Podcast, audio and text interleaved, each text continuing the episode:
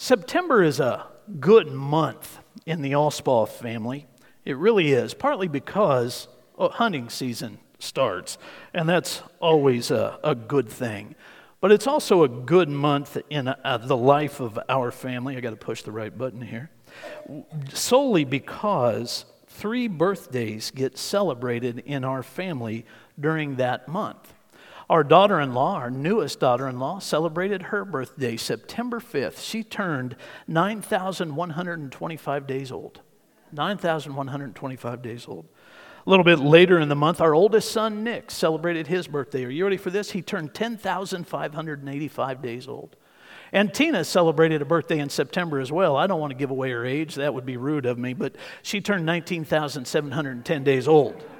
19,710 days old. Doesn't that sound strange to you to hear numbers like that? Here they are again 9,125 days old, 10,585 days old, 19,710 days old. We just don't think like that. When we start celebrating birthdays, we do it by the year. When we celebrate major events, anniversaries, we do it by the year.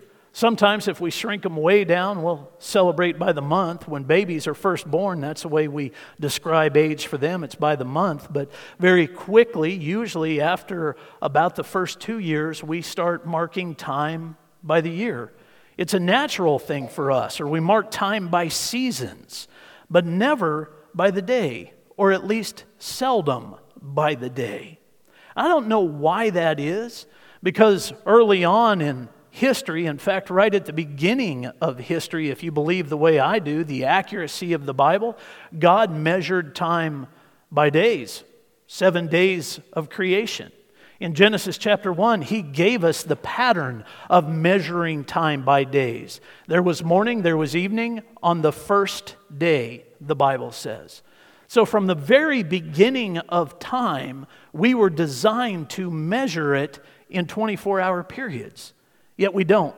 We speed it up as fast as we can. We start looking a lot further down the road or a lot further back than just day by day. At least most of us do. Moses, on the other hand, he, he had a different approach. Moses understood the way we are hardwired to measure time by the day. Leaves me wondering why Moses had insight like that, why it was that he could break with tradition and the patterns that everybody else lives by. May very well be, at least in my estimation, and this is just my own thought, it may very well be that he spent 40 years as a shepherd. Time doesn't move very fast when you're following sheep. When you're out in the, the wilderness walking behind that flock, it's day by day. And you have all kinds of time throughout every day to think about it.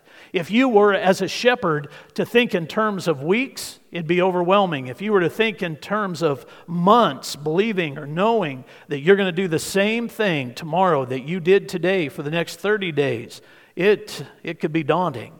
And if you thought in terms of years, well, I just don't even know what that would lead you to.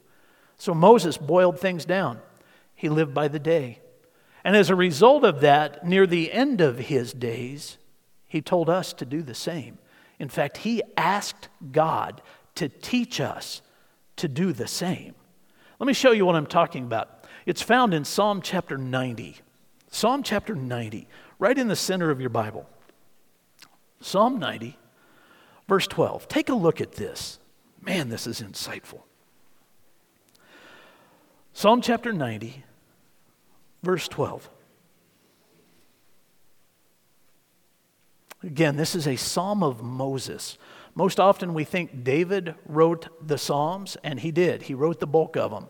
Solomon penned a few of the Psalms. Asaph wrote some of the Psalms. And Moses is the author of a few. Psalm 90 is a psalm of Moses. Listen to what he says, verse 12. So teach us to number our days that we may get a heart of wisdom. Some translations of the Bible say, So teach us to number our days aright, that we may get a heart of wisdom. Now, he's boiling that down to something that is really very tangible, very bite sized. I love the fact that Moses doesn't say, Teach us to number our years that we might gain a heart of wisdom. He doesn't say, teach us to number our weeks or our months. He is very specific. Teach us to number our days that we may gain a heart of wisdom. Now, when we are willing to look at life that way, it will change our perspective on many things. But the perspective that Moses is addressing in this particular passage is quite intriguing. It's wisdom, the perspective of wisdom. Wisdom grows when we shrink our vision down and begin to live one day at a time. Wisdom is an interesting thing, not only in life, but also in the Bible. It is oftentimes confused with knowledge, and it shouldn't be. There's a big difference between wisdom and knowledge. I like this definition of it, and it actually does a beautiful job of showing us the difference. Take a look at this. Wisdom and knowledge, both recurring themes in the Bible, are related but not synonymous. The dictionary defines wisdom as the ability to discern or judge what is true, right, or lasting. Knowledge, on the other hand, is information gained through experience, reasoning, or acquaintance. Knowledge can exist without wisdom, but not the other way around. One can be knowledgeable without being wise. Knowledge is knowing how to use a gun, wisdom is knowing when to use it and when to keep it holstered. It's a pretty good definition, it really is. And as you look at the difference between the two, you can begin to see why it is that Moses would call this out, why he would say, Shrink your vision that you might gain wisdom. It's better than knowledge. Wisdom is, man, it is something you can use and something you will need. So slow yourself down that you might gain it. And I love the fact that he says it exists in our hearts, not necessarily in our heads. Wisdom is a heart issue. I love that. I love that. And I believe God does too. That's why this prayer that Moses would offer on behalf of the Israelite people and by extension all of God's people. It's one that he would offer to the Lord because God knows the value of wisdom. And when his people desire it, when they seek it, and they gain it, God is right there applauding, saying, All right, all right, you're going after the things that matter the most. This morning, I want to show you two people that sought wisdom, right out of Scripture. Two people that sought wisdom. And I want to show you how they did it and what they did with it. So we're going to move pretty fast over this next part of the message. So fast that I want to just start out by saying that a lot of what I'm going to share with you is a combination of some insights from a wonderful preacher named Gordon MacDonald and myself. And so the two are kind of interwoven. When I know for sure that it is something that Gordon said, I want to call that out to you. But if I'm not positive that it was his versus mine, I won't stop and, and really bring that to your attention, but I want to make sure that he gets the credit where credit is due for the heavy lifting that he did in the middle of this message. So, this is a combination of Phil Alspaugh and Gordon MacDonald as we make our way on through this. I want to show you this first person, and I'm going to take you to a place that you may not expect. Let's go to Luke chapter 2. Luke chapter 2. These are familiar words to most of us sitting in this room, or at least I hope they are. You'll recognize them right away as we start reading. Luke chapter 2, verse 1. In those days, a decree went out from Caesar Augustus that all the world should be registered. This was the first registration when Quirinius was governor of Syria, and all went to be registered, each to his own town. And Joseph also went up from Galilee, from the town of Nazareth, to Judea, to the city of David, which is called Bethlehem, because he was of the house and lineage of David, to be registered with Mary, his betrothed, who was with child. And while they were there, the time came for her to give birth.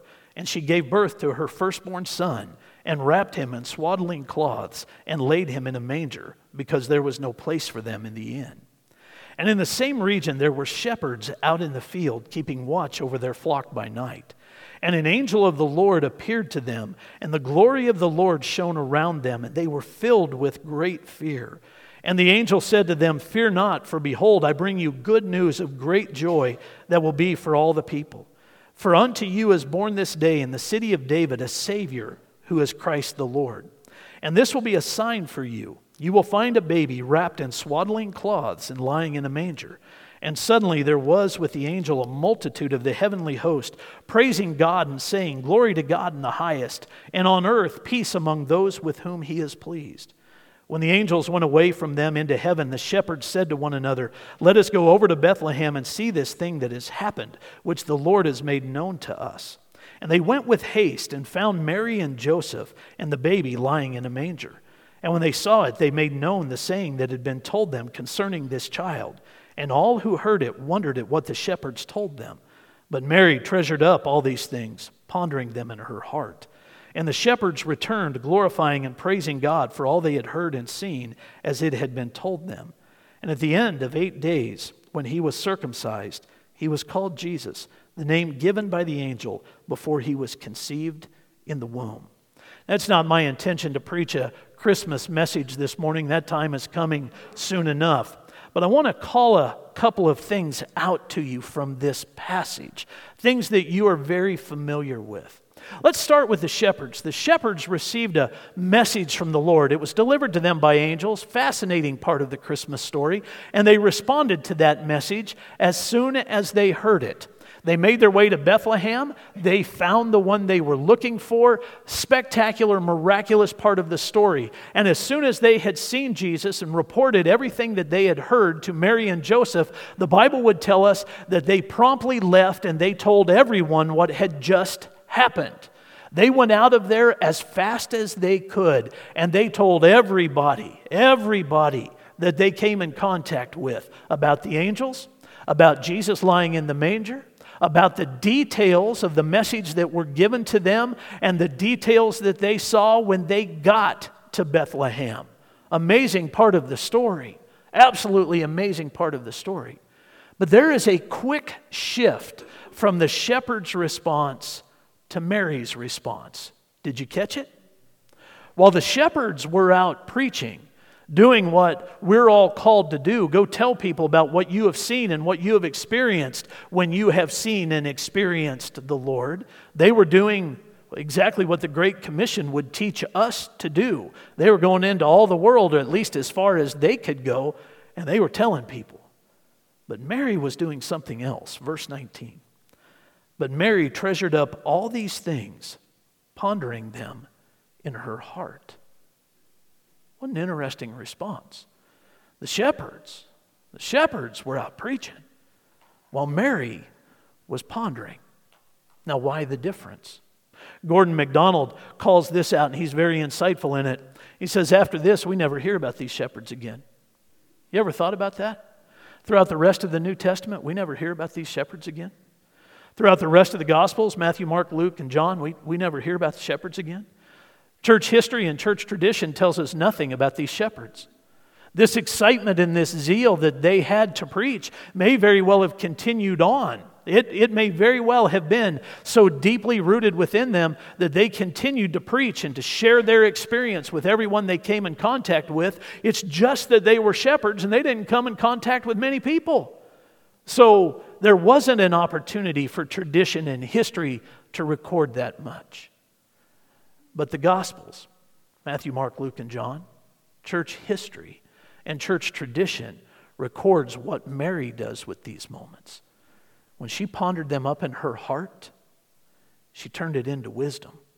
And it was wisdom that she was going to need. In fact, she was going to need wisdom very quickly because not long after the shepherds left, telling their story, Herod, at least Herod's minions, were going to descend on Bethlehem passionately, looking to destroy her son, looking to kill him. Joseph and Mary were going to need great wisdom. Mary was pondering all these things in her heart. Every moment, everything that was happening, she was pondering it, treasuring it, yes, but pondering it deep within her heart. Gordon would say she was wringing them out. Now, take a look at this. She was wringing out wisdom from every experience. Because she would need it, because God wanted her to have it, she was wringing it out. I really love the way he says this and have great appreciation for even the way he describes it. MacDonald would say that when he travels, he often finds himself in a situation where he has to do laundry in his hotel rooms. So, those of you that have done this know exactly the way it works. You wash out your clothes in the bathtub or in the sink, and then you wring them out by hand. You squeeze them as tight as you can. You roll them together to get every drop of water out of it. And then you hang them however you possibly can. You hang them over the bathtub and then probably have to come back and wring it a little bit more to get the rest of the water out. Well, that's how he describes what Mary is doing in Luke chapter 2. She is wringing out all of the wisdom from the experiences that she had with her son. All of the experiences, experiences that she had even prior to his birth. But after that, she would be right there watching as he grows up, watching when he was arrested. She was there at the foot of the cross when he was crucified. She was a single mother, according to tradition and history. Sometime after the age of 12 for Jesus, Joseph disappears. We don't know where he goes. But by all appearances, Mary was left to raise Jesus and his brothers and his sisters on her own. She was going to need all the wisdom she could find. And she found it by wringing out every situation. We can only do that when we think in terms of days. We can only do that when we are learning to number our days aright. You gain a heart of wisdom for things like that by taking every experience and wringing out of it all that you can, gaining from it everything you will need, pondering it and treasuring it up, choosing to never forget it. That's what Moses was talking about. He wanted the children of Israel to remember everything that God had done for them while they were in the wilderness. He wanted them to remember His power, His providence, His sovereignty. He wanted them to remember all the experiences that they had had with God. So he's saying, Teach us to number our days. Let us think small so that we never forget. Let us wring out every bit of wisdom, every drop of wisdom that we never forget. Moses was asking that for the Israelites. Mary was showing us how to do it with Jesus. Question we face for ourselves, and it's an individual question, is how are you wringing out wisdom from your experiences with the Lord? How are you pondering them and treasuring them up in your heart so that when you need them, they will be there? You only do that by looking at each day and wringing out as much as you possibly can. Now, there's the first person. I want to take you to the Old Testament and show you a person that is most often associated with wisdom in the Bible. There are two biblical writers of wisdom.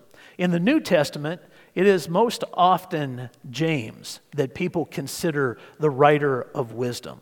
In the Old Testament, it's Solomon. Solomon is most often associated with wisdom.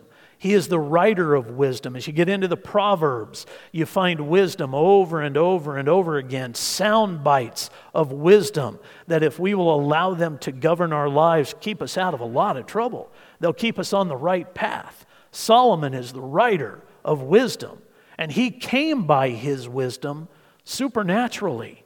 Let me show it to you. We're going to leave the New Testament and go to the Old. Let's go to the book of 1 Kings. 1 Kings chapter 3.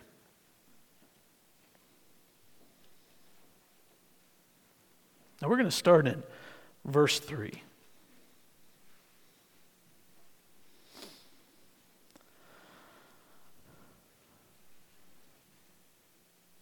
First Kings chapter 3 verse 3. Solomon loved the Lord, walking in the statutes of David his father. Only he sacrificed and made offerings at the high places. And the kings went to Gibeon to sacrifice there, for that was the great high place. Solomon used to offer a thousand burnt offerings on that altar At Gibeon, the Lord appeared to Solomon in a dream by night, and God said, Ask what I shall give you. And Solomon said, You have shown great and steadfast love to your servant David, my father, because he walked before you in faithfulness, in righteousness, and in uprightness of heart toward you. And you have kept for him this great and steadfast love, and have given him a son to sit on his throne this day.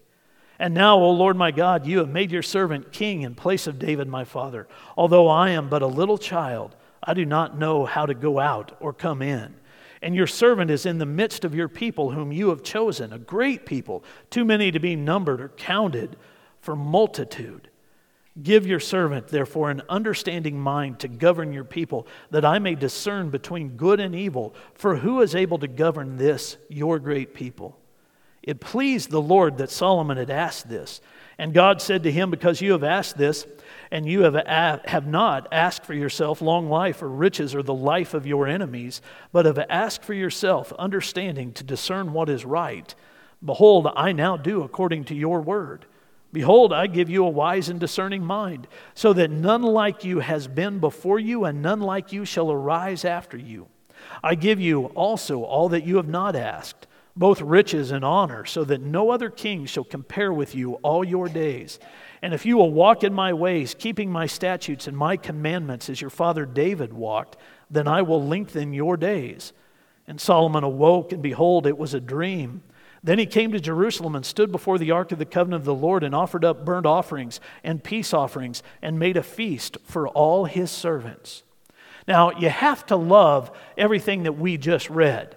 Solomon has God come to him in a dream. He can ask for anything. God just left it wide open. He could ask for anything. And Solomon, even though he was young when he found himself in this situation, he chose to ask for the greatest thing he possibly could as a leader of God's people. He asked for wisdom. And you followed all the way through the rest of that account. God granted it to him, and he said, You could have asked for this, this, this, and this. You didn't, but I'll give those to you anyway. So God poured all this out on Solomon. When Solomon woke up, he recognized it was a dream, but did you catch what he did? He wrung it out. He wrung it out and he went and worshiped the Lord. Watch what happens next. Verse 16. Then two prostitutes came to the king and stood before him. The one said, Oh, my lord, this woman and I live in the same house, and I gave birth to a child while she was in the house. Then on the third day after I gave birth, this woman also gave birth, and we were alone. There was no one else with us in the house, only we two were in the house. And this woman's son died in the night because she lay on him. And she arose at midnight and took my son from beside me while your servant slept, and laid him at her breast, and laid her dead son at my breast. When I rose in the morning to nurse my child, behold, he was dead. But when I looked at him closely in the morning, behold, he was not the child that I had borne. But the other woman said, No, the living child is mine, and the dead child is yours. The first said, No, the dead child is yours, and the living child is mine. Thus they spoke before the king. Then the king said, The one says, This is my son that is alive, and your son is dead. And the other says, No, but your son is dead, and my son is the living one. And the king said, Bring me a sword. So a sword was brought before the king, and the king said, Divide the living child in two, and give half to the one and half to the other. Then the woman whose son was alive said to the king, because her heart yearned for her son, O my lord, give her the living child, and by no means put him to death. But the other said, He shall be neither mine nor yours, divide him. Then the king answered and said, Give the living child to the first woman, and by no means put him to death. She is his mother. And all Israel heard of the judgment that the king had rendered, and they stood in awe of the king because they perceived that the wisdom of God was in him to do justice. By the way, as you read on through the Old Testament, you will find out that it was not just the people of Israel that thought that of Solomon.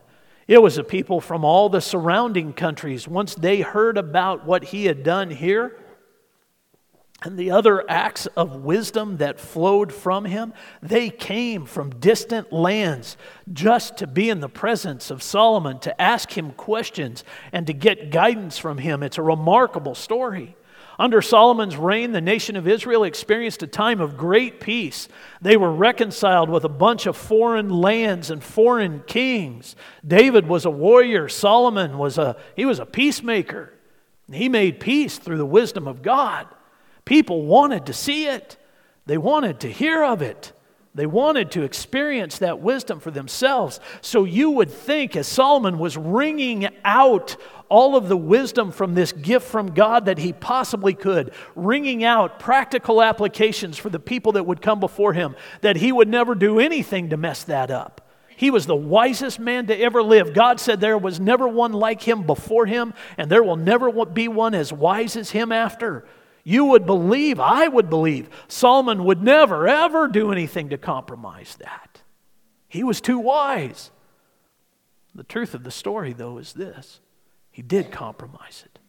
He did compromise it in at least three ways. In at least three. If you'll join me in 1 Kings chapter 10, I'll show them to you. 1 Kings chapter 10.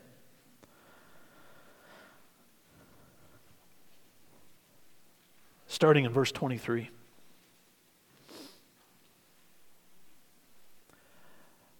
Thus, King Solomon excelled all the kings of the earth in riches and in wisdom. And the whole earth sought the presence of Solomon to hear his wisdom, which God had put into his mind. Isn't that amazing? Every one of them brought him presents, articles of silver and gold, garments, myrrh, spices, horses, and mules, so much year by year. And Solomon gathered together chariots and horsemen. He had 1,400 chariots and 12,000 horsemen, whom he stationed in the chariot cities and with the king in Jerusalem. And the king made silver as common in Jerusalem as stone, and he made cedar as plentiful as the sycamore of the Shephelah. And Solomon's import of horses was from Egypt and Kue, and the king's traders received them from Kue at a price. A chariot could be imported from Egypt for 600 shekels of silver, and a horse for 150. And so, through the king's traders, they were exported to all the kings of the Hittites and the kings of Syria. Chapter 11, verse 1. Now, King Solomon loved many foreign women, along with the daughter of Pharaoh Moabite, Ammonite, Edomite, Sidonian, and Hittite women from the nations concerning which the Lord had said to the people of Israel, You shall not enter into marriage with them, neither shall they with you, for surely they will turn away from your heart after their gods. Solomon clung to these in love. He had 700 wives who were princesses and 300 concubines, and his wives turned away his heart. Three different turns, three different aspects of Solomon's life that defined him that got him into trouble, that actually caused God to say, I'm going to lift my blessing from you and from your people. Wisest man to ever live still couldn't avoid these traps. Here they are for you, they're just laid out. His problems, threefold problems the pursuit of money, power, and sex. Money is easy to see. It is represented in his pursuit of silver and gold. And people were bringing this to him, but look what he did with it. He used it as a means of establishing his own reputation. Wealthiest man to ever live when he could have just stood on the wisest man to ever live. Power is demonstrated in his accumulation of horses and mules.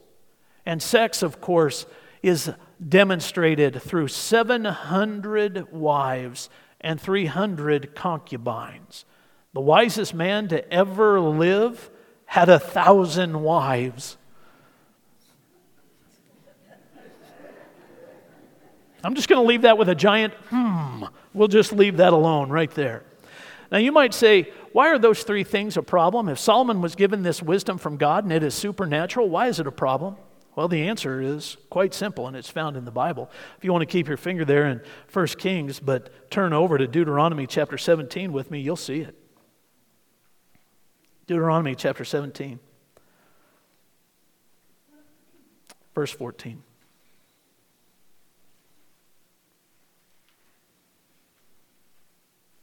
When you come to the land that the Lord your God is giving you, and you possess it and dwell in it, and say, I will set a king over me, like all the nations that are around me, you may indeed set a king over you, whom the Lord your God will choose. One from among your brothers you shall set as king over you.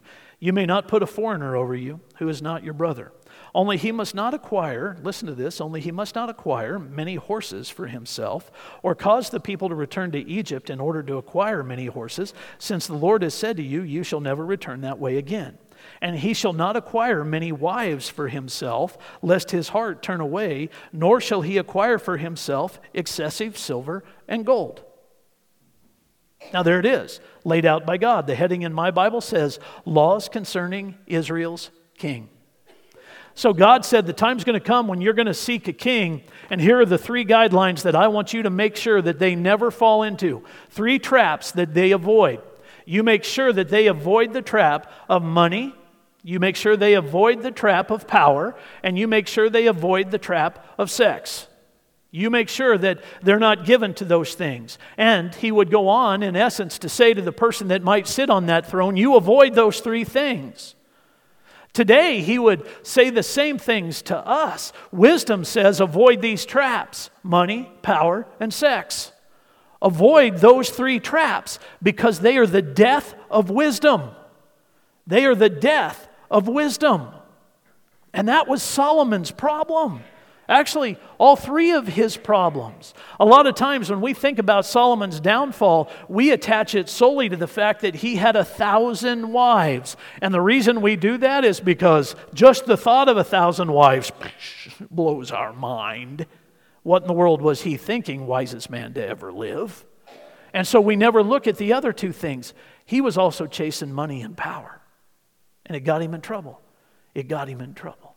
Same way that it gets us in trouble, and the same way that it compromises wisdom.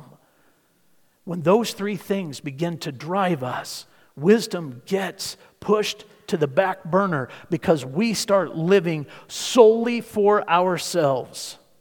And we stop measuring our days that we might gain a heart of wisdom. We stop wringing wisdom out of our days. We stop treasuring up and pondering in our hearts what God is doing that we might become a better person day after day. And we live selfishly, driven by money, power, and sex. Those three things stand in the way of wisdom all the time. All the time. And it just causes God to go, don't do it, don't do it, don't do it, don't do it. But when we will shrink our vision down and we will gain a heart of wisdom through numbering our days aright, God says, even when you make a mistake, you can get past it. If you will shrink your vision down, stop living selfishly, and number your days aright that you might gain a heart of wisdom and you live for me, even when you make a mistake, listen. Even when you make a mistake, listen. Even when you make a mistake, God gives a natural reset to help you push past it if you will live by the day. If you enlarge how you mark time, you will miss it.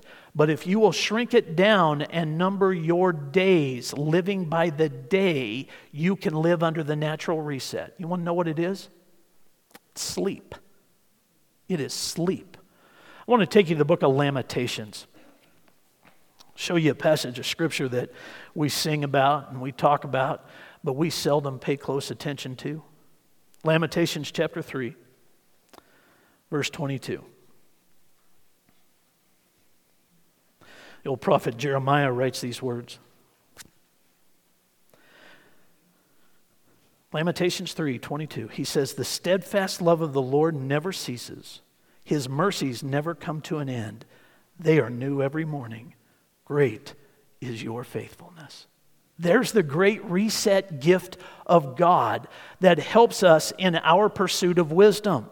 Make a mistake, mess up one day, you have the privilege of going to bed at night knowing that that mistake happened, but knowing that tomorrow is a new day. It is a fresh day, and God's mercy is poured out on you so that you can start that new day, that brand new day, on a new path, the path of wisdom. What I did yesterday, I know was wrong. I won't do it again today. Sleep is the great reset of God that unleashes the mercy of God. Isn't that cool? Just laying your head on the pillow at night and saying, Lord, today, today there were some problems.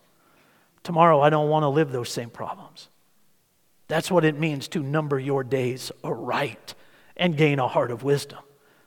So when you wake up in the morning and your pillow is left there as your head comes off of it, you're able to say, Today, today it will be victorious. That's mercy. It's given to us daily, and that's why wisdom follows. I want you to know this. Like Solomon, if we fall into a trap and we stop numbering our days, we stop measuring time by the day, and we start looking back and recognize that a pattern of sin has risen to the top in our life, and it's a pattern that's now governing us. It's a pattern that, that we want to get out of, and we know we have to get out of. But God's mercy just being poured out on us while we sleep isn't going to be enough. God gives us another reset. Want to know what it is? It's called repentance. Go with me to 1 John. 1 John chapter 1.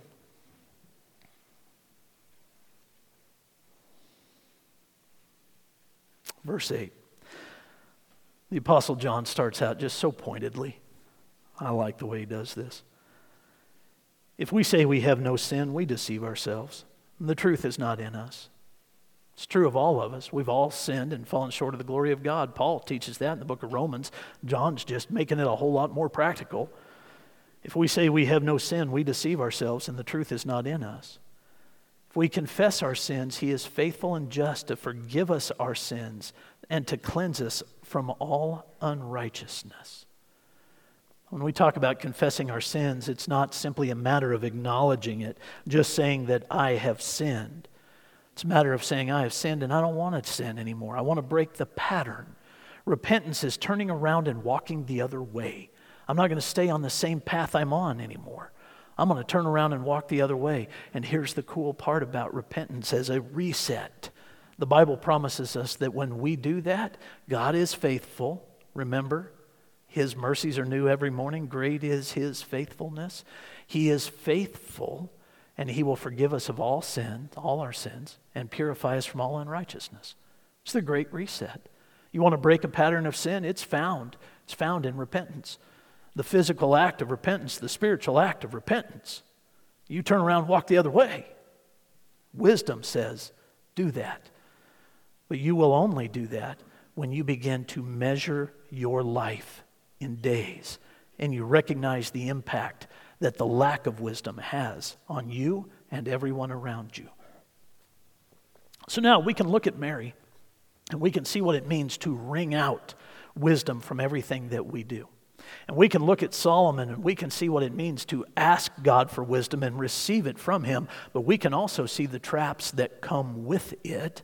And so now we know how to avoid those. And it leaves us with this question How do we truly seek it today? Because if God doesn't come to us in a dream the way he did Solomon, or the angel Gabriel doesn't come speak to us so that we have a foundation to build off of, then how do we pursue wisdom? Really happy you asked. I am. And so, allow myself and Gordon MacDonald to help you out. These first two things come from him, and then I'll follow it up. Number one, here you go. When you are in the presence of people that know more than you do, ask questions. That's one of the keys to finding wisdom. When you are in the presence of people that know more than you do, ask questions. I was taught to do that when I was very young, and I am so glad that I was. So, whenever I have faced something new, something that I've been really interested in and intrigued by, I've never been afraid to ask questions. I can tell you all kinds of different ways that that applies. When I started riding horses, I knew that I didn't know much, and so I needed to be, spend time with people that knew a lot more than I did. And so I wanted to ask questions, and I did, and I do all the time. I surround myself with people like Jeff Grotjohn and John Basham and Larry Lampton, people that have a lot more experience than I do with stock, and I ask questions because that's the only way that I'm going to learn. When I started training hunting dogs for the first time, I didn't know anything at all. We had had two other dogs before we got our first hunting dog, and both of them were unruly and misbehaved. I knew, had no idea how to train a dog. So I spent time around people that knew how to train hunting dogs. I knew how, or spent time with people that knew how to bring the best out of them. I got with people like Richard Kendall and I just started asking questions, as many as I could. Hey, help me understand this. I read everything that I could possibly read and I found trainers that were on a path that I wanted to be on. And I asked questions.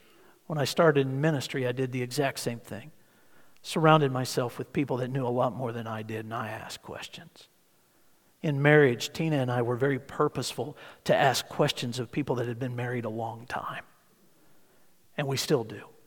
We seek wisdom from those that have gone before us. You want wisdom? You surround yourself with people that know more than you do. And don't you be afraid of asking questions. You ask everything you can and soak it up like a sponge. It's where wisdom comes from. Number two, when you're in the presence of, oh, I'm sorry, that's number one. Number two, remember to look a long way down the trail. Now, that sounds contradictory to what we're talking about. It is not. Wisdom looks three or four steps ahead while you are numbering the experience of every day. While you are measuring what is happening in your life today, you are still stretching your vision three or four steps down the trail much like a chess player has to do. They have to think, if they're going to be successful, three or four, five moves ahead of every move they make. You have to look at the ripple effects, the consequences of the decisions that you make. So it is necessary in wisdom to look down the trail when you're making decisions, when you are deciding what to do, certainly you are asking the Lord for direction. But if you want to back up and remove yourself from the equation so that you can see what God has to say, then look out four steps before you make the decision. Wisdom looks down the trail. So look down the trail. Now, those two come from Gordon MacDonald, and I really appreciate what he had to say. Let me add to what he puts out there, number three. Dig deep in your relationship with God. Dig deep. If you want wisdom, dig deep. The Lord will speak. The Lord will guide. He has given you the gift of His Spirit that lives within you. Trust the Spirit of God. Trust the Lord. So you get into His Word and you get into prayer and you trust the guidance of the Holy Spirit. Now, that doesn't just mean that you hear the guidance of the Spirit and then decide whether you're going to believe it or not. It means you trust the Spirit. Here's some passages of Scripture that drive that home. This is found in the book of Proverbs. Solomon writes it, chapter 3. My son, if you receive my words and treasure up my commandments with you, making your ear attentive to wisdom and inclining your heart to understanding, yes, if you call out for insight and raise your voice for understanding, if you seek it like silver and search for it as for hidden treasures, then you will understand the fear of the Lord and find the knowledge of God. For the Lord gives wisdom, from his mouth comes knowledge and understanding. He stores up sound wisdom for the upright. He is a shield to those who walk in integrity, guarding the paths of justice and watching over the way of his saints. I'm sorry, I said Proverbs 3, that's chapter 2, verses 1 through 8. Solomon lays it out pretty plain. You dig deep in your relationship with God, and wisdom will flow from it. Still in the book of Proverbs, take a look. Blessed is the one who finds wisdom and the one who gets understanding. Chapter 3, verse 13. There's a blessing from God that is poured out on those who seek wisdom. So seek it. And now, in the New Testament, James, writer of wisdom in the New Testament, James would say this If any of you lacks wisdom, let him ask God who gives generously to all without reproach, and it will be given him. But let him ask in faith with no doubting, for the one who doubts is like a wave of the sea that is driven and tossed by the wind. For that person must not suppose that he will receive anything from the Lord. He's a double minded man, unstable in all his ways. When you ask God for wisdom, you ask with great belief, and don't you doubt that God will give it. But when it comes, you follow it. Because to not puts you in this category that you don't want to be in a double minded category, unstable in all your ways. And I would offer to you that the minute you get unstable, you start making bad choices, bad decisions. Wisdom is thrown out. So stand on solid ground in the Lord, seeking wisdom from Him. And know this that when you seek it, God's already smiling. And when you live it, God is there applauding because he applauds wisdom in his children. He's your biggest fan, and he wants you to have wisdom to govern your steps. So seek it and listen to him applaud. I'll leave you with just one more thought. This is from the book of Ecclesiastes. Solomon, once again, is the author of this. In fact, Raina, if you want to lead the worship team up here, I'm, I'm just about done. Listen to what he says. In the book of Ecclesiastes, he talks about his life. It's like reading his journal. He talks about his pursuit of money and power and sex, and he says all of it was vanity, all of it was a mistake. He wishes he hadn't done that. And I love the way he finishes his journal. He says very simply in chapter 12, verse 13 The end of the matter, all has been heard. Fear God and keep his commandments, for this is the whole duty of man. For God will bring every, every deed into judgment with every secret thing, whether good or evil. When he boils it all down, the wisest man to ever live would say this Fear God and keep his commandments, for this is the whole duty of man.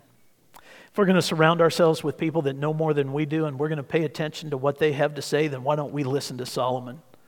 The end of the matter is really simple fear God and keep his commandments. That's it. That's where wisdom begins and ends. It's pretty cool when you see it that way. That's where it begins and ends. In between is just a whole bunch of decisions in life that we do, but we live it day by day. And if we will live it small, day by day, understanding the reset of mercy in those moments where we make mistakes, and even understanding the reset of repentance when we uh, develop a pattern that we don't like because we stopped living in 24 hour increments so that we would avoid those patterns God's there to help us with the mistakes as He guides us deeper and deeper and deeper into His wisdom. And my friends, there's nothing better. There is nothing better. But remember this it all begins and ends in fearing God and keeping His commandments. And if you don't have that relationship with God, you will not have wisdom from above. It has to begin in that relationship. And I love the fact, you, you get to hear me say this all the time. I love the fact that God made it possible through his son Jesus that we can have relationship with him. If you don't have that, talk to somebody today because I'm telling you your life will never be the same and it will be dramatically, markedly better because of Jesus today and forever. So talk to somebody today about that. Let's stand and we'll pray together. Father in heaven, thank you for wisdom. In many ways, I think godly wisdom begins in understanding our need for you. Oh, there's knowledge that leads us to that, but it's wisdom that convicts us. It's wisdom that helps us realize that the wages of our sin is death. But your gift to us is eternal life through your Son. Thank you, Lord. Thank you, Lord, for Jesus. Pray for those that need relationship with you. I pray today will be the day of salvation. Pray as well for those that need relationship with the church. I pray today will be that day. And for those that need freedom, I pray that will be today. For those that need peace, I'm asking, Lord, that they find it today. Those that are seeking comfort, I pray that they find it today in you. Those that are are seeking healing, I pray they will find it in you. Both physical and spiritual, I pray they'll find it in you. Lord, those that are seeking wisdom, I pray they find it in you. I ask all that in Jesus' name. Amen.